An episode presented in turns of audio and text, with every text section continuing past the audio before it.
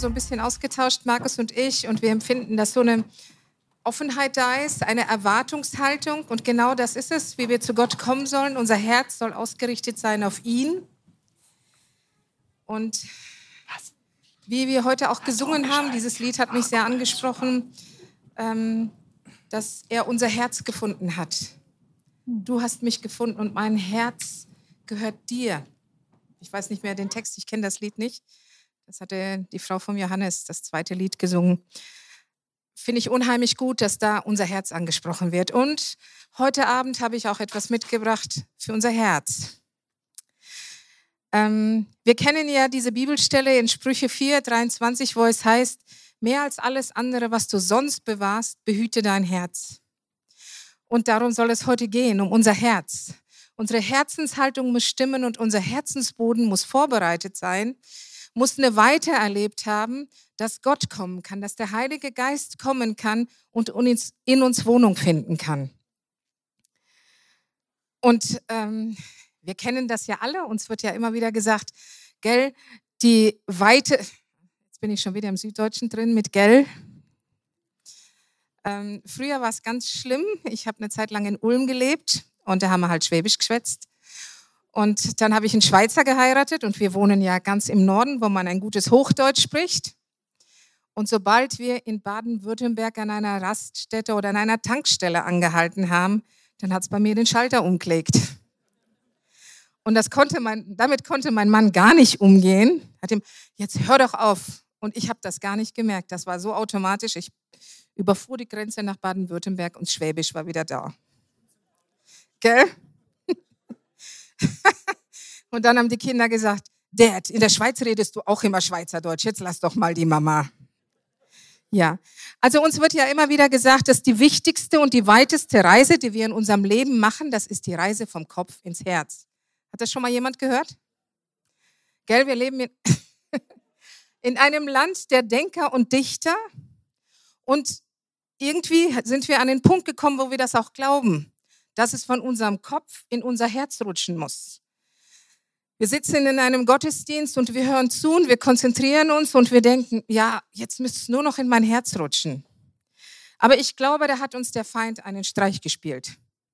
Er hat unserem Herzen einfach die falsche Rolle zugeschoben und wir, so schlau wie wir sind, haben dem auch noch geglaubt und denken immer, okay, vom Kopf her verstehe ich es, aber mein Herz, irgendwie ist mein Herz noch nicht dabei. Aber so ist das nicht. Es muss zuerst in unser Herz fallen. Und wenn es in unserem Herzen ist, wenn wir Feuer gefangen haben, wenn es uns ergriffen hat, dann erst versteht unser Kopf.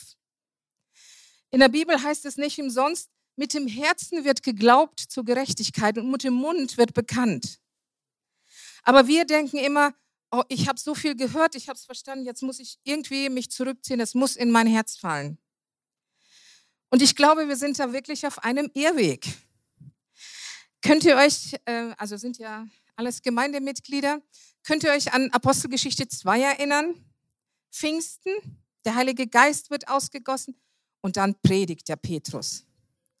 Und er legt eine überführende Botschaft hin. Und dann stehen da alle anderen und hören ihm zu. Und dann reden die auch noch in anderen Sprachen und was weiß ich was alles. Und was heißt es da? Es ging ihnen mitten ins, in den Verstand Nein, es ging ihnen mitten durchs Herz. Mitten durchs Herz. Ob der Verstand mitgekommen ist, weiß ich nicht. Aber durchs Herz war es ihnen gegangen. Sie haben Feuer gefangen, sie haben es verstanden.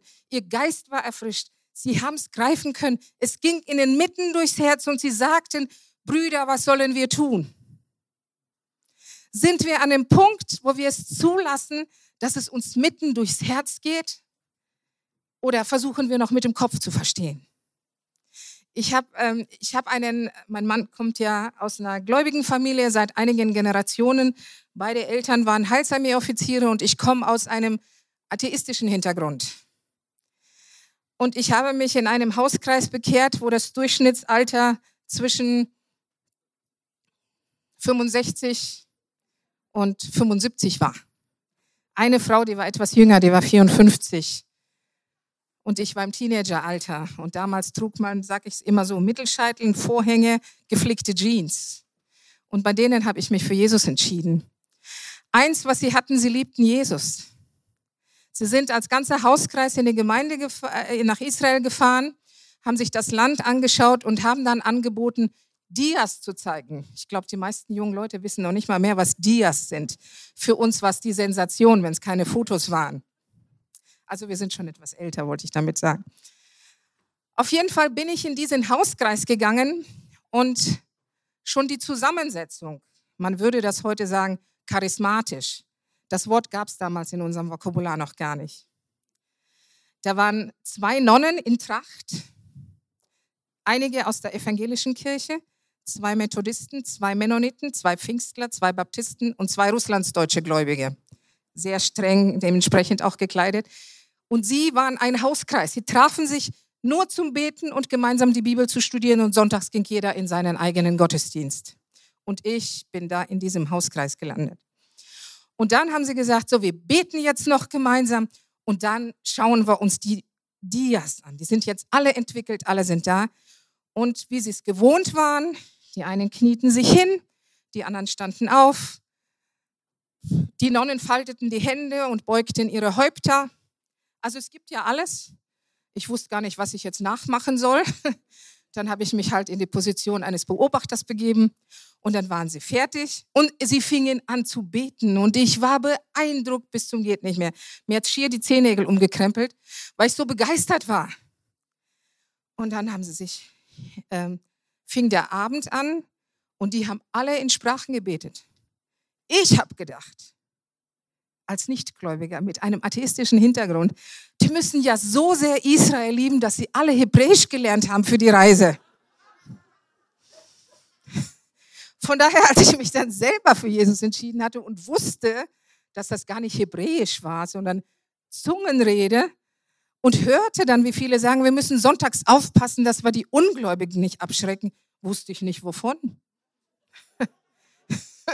Wenn die doch vielleicht auch alle kommen und beeindruckt sind, dass die Christen Hebräisch lernen, wird es die vielleicht sogar noch schneller überführen. Auf jeden Fall offene Herzen. Ich weiß jetzt gar nicht, wie ich auf diese Geschichte kam. Von Pfingsten her. Ne? Es ging ihnen mitten durchs Herz. Und bevor ich mich für Jesus entschieden habe, habe ich das Neue Testament komplett durchgelesen, weil ich wissen wollte, auf was ich mich einlasse. Ich dachte entweder ganz oder gar nicht, aber es gibt kein mittendrin. Und habe mich dann so durch das Neue Testament gelesen und wohl gemerkt, ich war noch nicht einmal gläubig. Aber es gab Worte in der Bibel, die mich unheimlich angesprochen haben. Mein Leben, meine Vergangenheit, die waren nicht so blendend. Das war nicht so, dass ich damit hätte irgendwie groß angeben können sehr, sehr schwierige Umstände, hatte keine Identität, konnte kaum sprechen. So eingeschüchtert war ich. In meinen Zeugnissen stand sehr zurückhaltende Schülerin, kann man sich heute nicht mehr vorstellen, entsprach aber der Tatsache, eine total zerstörte Jugend. Und dann habe ich die Bibel angefangen zu lesen, das Neue Testament, und dann kam ich an Bibelstellen, die haben mich dermaßen beeindruckt, dass ich die auswendig gelernt habe. Niemand hat mir das das gesagt. Ich kannte das nicht. Damals gab es weder Bibellesepläne, noch hat man irgendwelche Aufgaben gehabt, Bibelverse auswendig zu lernen. Das ist heute in Bibelschulen so. Aber damals, in den 70er Jahren, war das noch nicht so. Und dann kam ich an eine Bibelstelle, wo es heißt, ist jemand in Christus, ist eine neue Schöpfung. Das Alte ist vergangen, alles ist neu geworden. Und ich dachte, genau das will ich. Und so durch das Bibellesen, vom Kopf her habe ich nicht viel verstanden. Deutsch war auch nicht meine Muttersprache gewesen. Ich konnte gut Deutsch, so nicht, aber ich habe einfach nur, ich war beeindruckt von dem Wort Gottes. Ich war beeindruckt davon, wie Jesus war. Es hat mein Herz ergriffen. Es ging mir mitten durchs Herz, bevor mein Verstand kapiert hatte, worum es ging. Eine Lebensübergabe, all diese Dinge, das kannte ich alles nicht. Aber ich habe das Wort gelesen und was da neues Leben mir zusprach, wo Veränderung war, das will ich haben. Es ging mir mitten durchs Herz. Es hatte mich ergriffen. Und ähm, es gibt viele Dinge in unserem christlichen Leben, wo wir denken, das muss ich erst verstehen. Wir waren vor 14 Tagen in einer Gemeinde eingeladen. Markus hatte das heute kurz erwähnt. Und da gab es eine Gemeindespaltung, die schon so viele Jahre zurückliegt, dass die Ältestenschaft der damalig, die da, damals die Spaltung verursachten, schon gestorben sind, also schon beim Herrn sind. Und es gibt Mitglieder, die immer noch verletzt durch die Gegend laufen und sagen, ja, ja, ich weiß ja, dass ich vergeben muss, aber irgendwie kann ich nicht. Irgendwie kann ich nicht. Aber ist Vergebung logisch? Jetzt lasst uns mal überlegen, ist Vergebung logisch? Wenn dir etwas zugefügt wurde, wurde im Alten Testament gesagt, Auge um Auge, Zahn um Zahn. Und das ist, hat sich bei uns auch irgendwo, glaube ich, eingeprägt. Aber es geht gar nicht darum. Es geht darum, dass wir von Herzen vergeben. Unser Verstand wird dann schon noch mitkommen. Aber das Herz muss stimmen.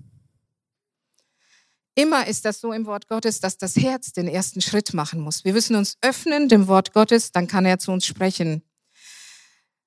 Denn aus der Fülle des Herzens redet der Mund. Und wenn ihr nicht vergebt vom Herzen, einer, ein jeder seinem Bruder, so wird Gott uns auch nicht vergeben. Also er spricht nicht davon, wenn ihr es kapiert habt in eurem Kopf, dann vergebt. Das ist das, was der Feind gemacht hat aus der Wahrheit. Er hat es umgedreht. Er sagt uns immer, wir müssen das verstehen. Ich muss es vom Kopf her verstehen. Es muss logisch sein. Dann funktioniert es. So ist es in der Technik. Ich bin sonst auch ein sehr praktisch, technisch sachlich denkender Mensch. Ich kann die Dinge auf den Punkt bringen mit ein paar Sätzen. Aber es geht nicht darum. Es geht darum, dass wir es mit zulassen, dass unser Herz darauf reagiert. Wir können unser Herz nicht zwingen, wir können unser Herz aber öffnen. Wir können sagen, Herr, hier ist mein Herz. Wenn du das möchtest, möchte ich das auch. Und ob mein Verstand mitkommt, das weiß ich nicht. Verstand. Oder zum Beispiel in unserem Glauben, ist denn für uns Dreieinigkeit gläub, äh, logisch? Wir Deutschen rechnen, okay, ein Jesus, ein Vater, ein Heiliger Geist gibt drei. Stimmt's? Wir sprechen von einer Dreieinigkeit Gottes. Wisst ihr, wie ein Jude denkt? Ein Vater, mal ein Sohn, Einmal Vater, einmal Sohn, einmal Heiliger Geist, dreimal eins, äh, eins mal eins ist eins, nochmal eins ist immer noch eins. Wir reden ja auch nicht von der Dreieinigkeit des Menschen, Geist, Seele und Leib. Es ist einfach so, es ist eins. Es muss nicht logisch sein. Unser Kopf meint, es muss logisch sein, aber unser Herz ist das, was glaubt. Ich habe zu Markus gesagt, wer also meint, dass es vom Kopf ins Herz fallen muss, wenn sie zuerst mit dem Kopf denken und dann mit dem Herzen erst, dann sind wir auf Gottes Autobahn als Geisterfahrer unterwegs.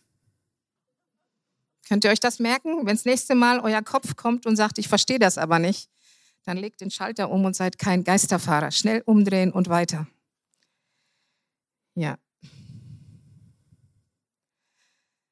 Und wir machen uns viele Gedanken und denken dann, so und so ist das. Aber wisst ihr, was in Matthäus 9, Vers 4 steht? Warum denkt ihr Arges in euren Herzen? Das ist nicht unser Kopf, das ist unser Herz. Lukas 24, 38. Und warum steigen solche Gedanken in euch auf? Oder Lukas 5, Vers 22. Was überlegt ihr da in euren Herzen? Er spricht nie unser Verstand an. Ist euch das aufgefallen? Er spricht unsere Herzen an. Und die Herzen können wir öffnen. Die wird Gott, uns wird Gott nicht dazu zwingen, dass wir unser Herz öffnen.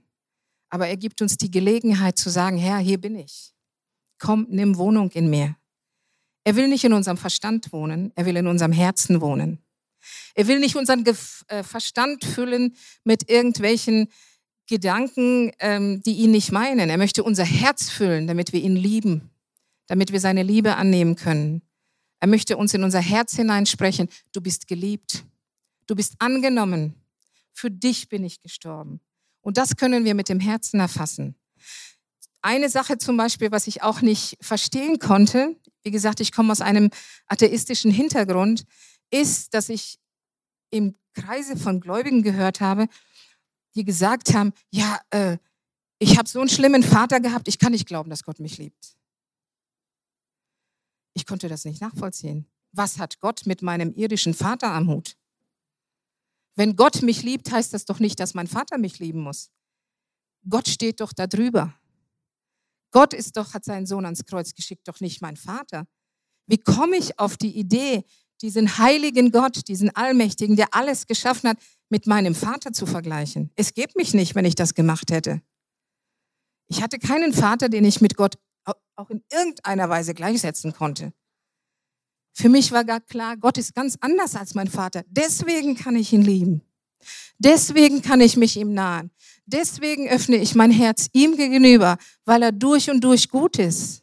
Er hat seinen Sohn für mich hingegeben. Er stellt mir den Heiligen Geist zur Verfügung. Ich habe ewiges Leben. Was hat das mit meinem irdischen Vater zu tun? Er ist ein Mensch voller Versagen. Er hat, niemand hat ihn gezwungen, so zu sein oder nicht zu sein. Mein Vater hat sich Gott sei Dank bekehrt, ist nachher zum Glauben gekommen. Aber auf die Idee, meinen Vater mit Gott zu vergleichen oder aufgrund meines Vaters Gott nicht glauben, das war für mich sehr, sehr fern. Was überlegt ihr in euren Herzen? Oder zum Beispiel, Markus hatte heute auch über Freude, über Dankbarkeit gesprochen. Das kommt nicht vom Kopf her, die Dankbarkeit. Das kommt auch nicht irgendwie, äh, die Freude kommt auch nicht daher. Entweder ich lasse es zu, dass mein Herz, wir gehen ja auch nicht auf eine Hochzeit und sagen, ja, ich gucke mal, ob mein Verstand dann mitkommt, dann kann ich mich mit dem Brautpaar freuen. Oder macht ihr das so?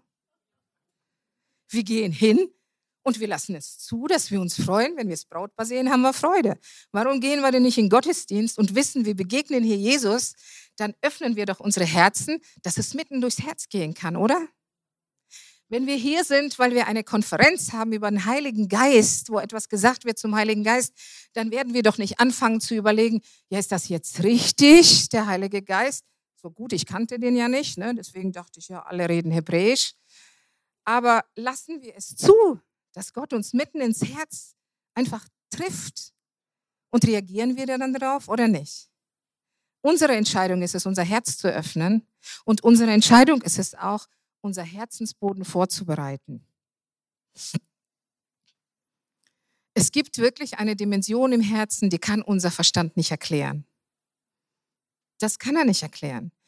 Ich habe zum Beispiel eine Aussage, ich habe, ähm, das ist jetzt schon ein paar Jahre her, mein Mann war sehr beschäftigt im Glaubenszentrum und dann bin ich krank geworden und die Ärzte haben dann gesagt, ja, Frau Germann, jetzt, also nach langem Hin und Her und nachdem mein Blut deutschlandweit in besondere Kliniken geschickt wurde, um rauszufinden, was es ist, kam dann eines Tages der Arzt, ich litt höllische Schmerzen und ähm, konnte nicht mehr laufen. Ich hatte extrem dicke, entzündete Beine. Ich konnte nicht einmal mehr ein Tuch drüber legen. Das schmerzte schon. Und dann kommt der Arzt zu mir und sagt, Frau Germann, jetzt haben wir die Diagnose. Wir wissen, was es ist. Und ich als Arzthelferin denke, Gott sei Dank. Jetzt wissen Sie auch, wie behandeln.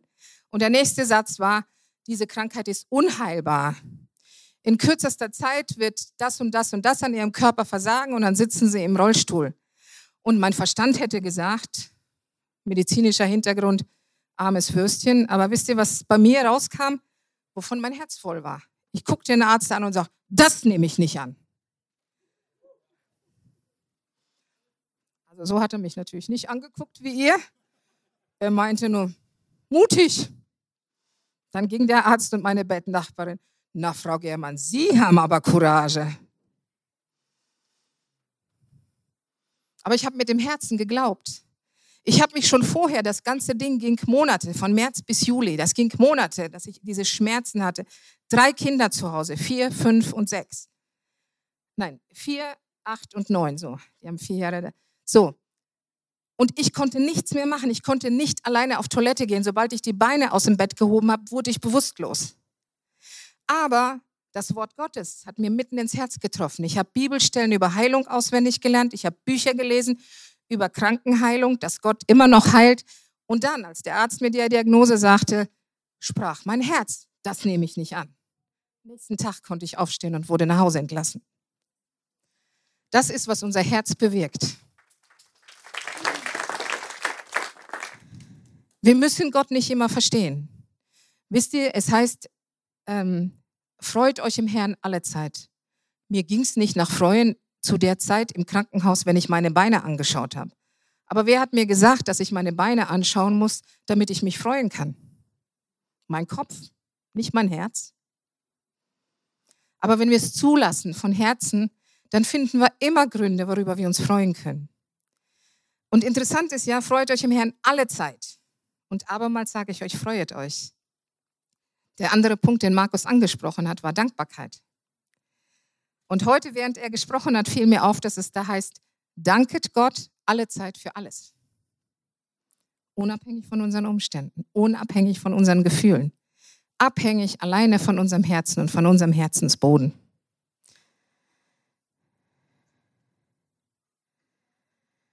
Und eine Geschichte, die zeigt, dass es wirklich eine Dimension des Herzens gibt, die der Verstand nicht begreift, ist die ähm, in Lukas 24, wo Jesus nach der Auferstehung zwei Jüngern begegnet, die frustriert sind und nach Emmaus marschieren. Und sie gehen mit ihm und man hat fast das Gefühl, irgendwie ist der Verstand ausgeschaltet. Ich verstehe das nicht. Er erklärt ihnen die Schrift. Er sagt ihnen, alles musste so geschehen. Sie kannten doch seine Stimme. Er sagt ihnen dies und er sagt ihnen jenes in der Hoffnung. Sie blicken ihn mal richtig an oder sie öffnen sich, aber sie waren so mit sich selbst beschäftigt, mit dieser Enttäuschung, mit dieser Traurigkeit in sich, dass sie irgendwie nicht drauf kommen. Die standen einfach auf der Leitung, das ging nicht weiter.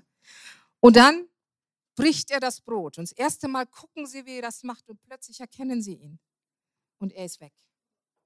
Und wisst ihr, was da steht? Sie gucken sich an und sagen, brannte nicht unser Herz? Brannte nicht unser Herz, als er zu uns redete? Und solange wie sie nach Emmaus gingen, brauchten sie nicht mehr für den Rückweg. Sie sind nach Hause gerannt. Ihr Herz brannte. Sie waren erfasst. Und Gott konnte ihnen in ihrem Herzen begegnen. Und ich glaube, das ist das, was wir brauchen. Wir haben auch im Glaubenszentrum schon sehr, sehr viele Botschaften darüber gehört. Erweckung und Erweckung kommt nach Deutschland und dies passiert und jenes passiert. Was wir brauchen, ist eine Erweckung unserer Herzen. Wir brauchen eine Erweckung unserer Herzen. Wenn wir wollen, dass wir dem Heiligen Geist, ähm, dass der Heilige Geist uns begegnet, dann muss es uns mitten durchs Herz gehen. Und dieser Herzensboden muss vorbereitet sein. Da können nicht einfach Dinge, die nichtig sind, Dinge, die nichts mit Gott zu tun haben, stehen bleiben. Ich habe mal ähm, eine Botschaft, ich habe mal ähm, ein Erlebnis gehabt, dass ich die Bibel, also ich lese jedes Jahr die Bibel von vorne bis hinten durch. Also nicht irgendwie Plan hier, äh, erst Kapitel und da, ich fange vorne an und höre hinten auf. Und man liest jedes Jahr die Bibel und jedes Mal denkst du, hä, das hast du noch nie gelesen. Also ich bin schon einige Jahre gläubig, ich habe die Bibel schon einige Male durchgelesen. Und dann lese ich die Bibel, wo Mose mit seinen Schafen unterwegs ist und der Busch brennt. Und wie oft habe ich das gelesen, ziehe deine Schuhe aus, denn der Ort darauf du stehst, ist heiliger Boden. Und es hat mir nichts gesagt. Und an dem Tag lese ich diese Bibel und mache die Betonung anders. Ziehe deine Schuhe aus. Denn der Ort, darauf du stehst, ist heiliger Boden. Und das hat mein Herz getroffen. Das ging mir mitten durchs Herz.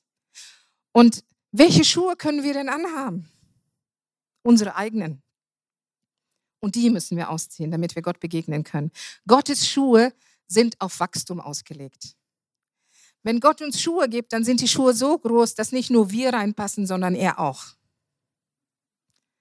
Aber bevor wir seine Schuhe anziehen können, müssen wir logischerweise unsere Schuhe ausziehen, oder? Ich habe mir dann Gedanken darüber gemacht, welche Schuhe wir denn anhaben könnten. Ich habe das auch mal demonstriert mit verschiedenen Damenschuhen. Die habe ich jetzt nicht einen Sack voll Schuhe mitgebracht. Hatte ich mal so gemacht.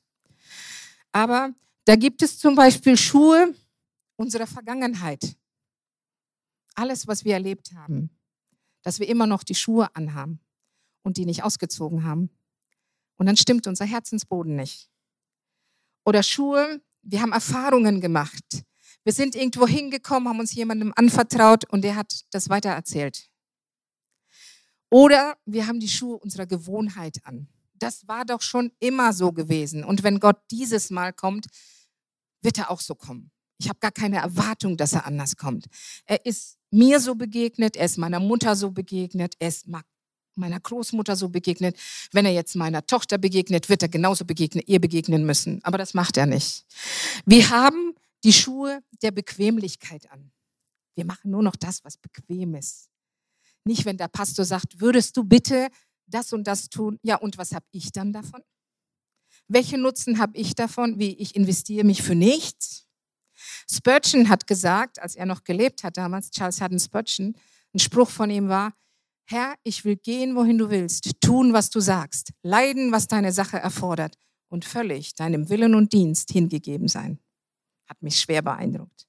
Beeindruckt mich heute noch. Hat mein Leben geprägt. Das hat nichts mit Bequemlichkeit zu tun oder Besserwisserei. Jemand sagt was, du weißt das immer besser.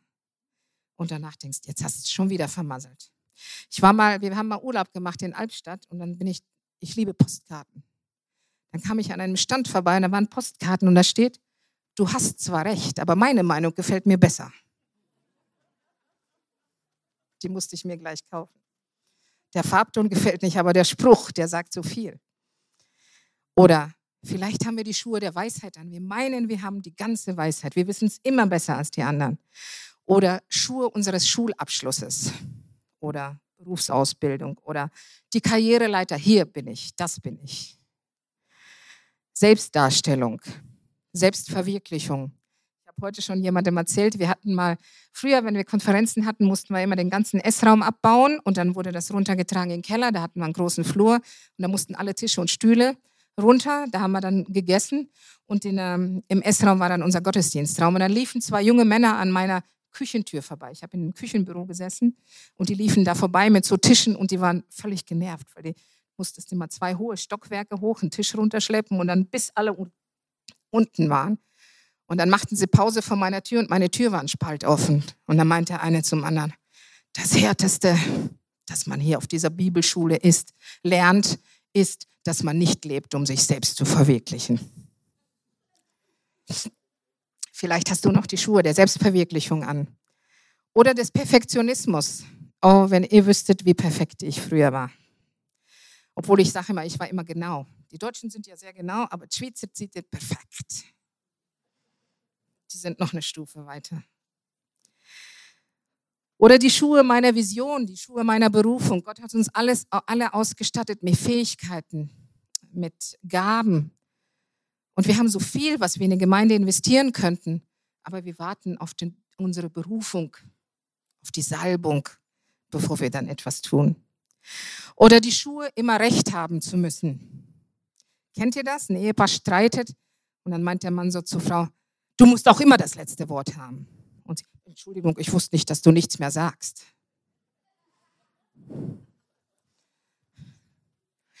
Oder die Schuhe des Zurücklehnens. Oder ich ziehe mich zurück, ich schmoll jetzt. Bis der kapiert, dass ich auf ihn sauer bin. Das hat er gar nicht gemerkt. Das hat er gar nicht gemerkt, dass du sauer bist oder schmollst. Der hat es schon lange vergessen und du sitzt immer noch gefangen in deinem Schmollen und bewegst nichts auf dieser Welt.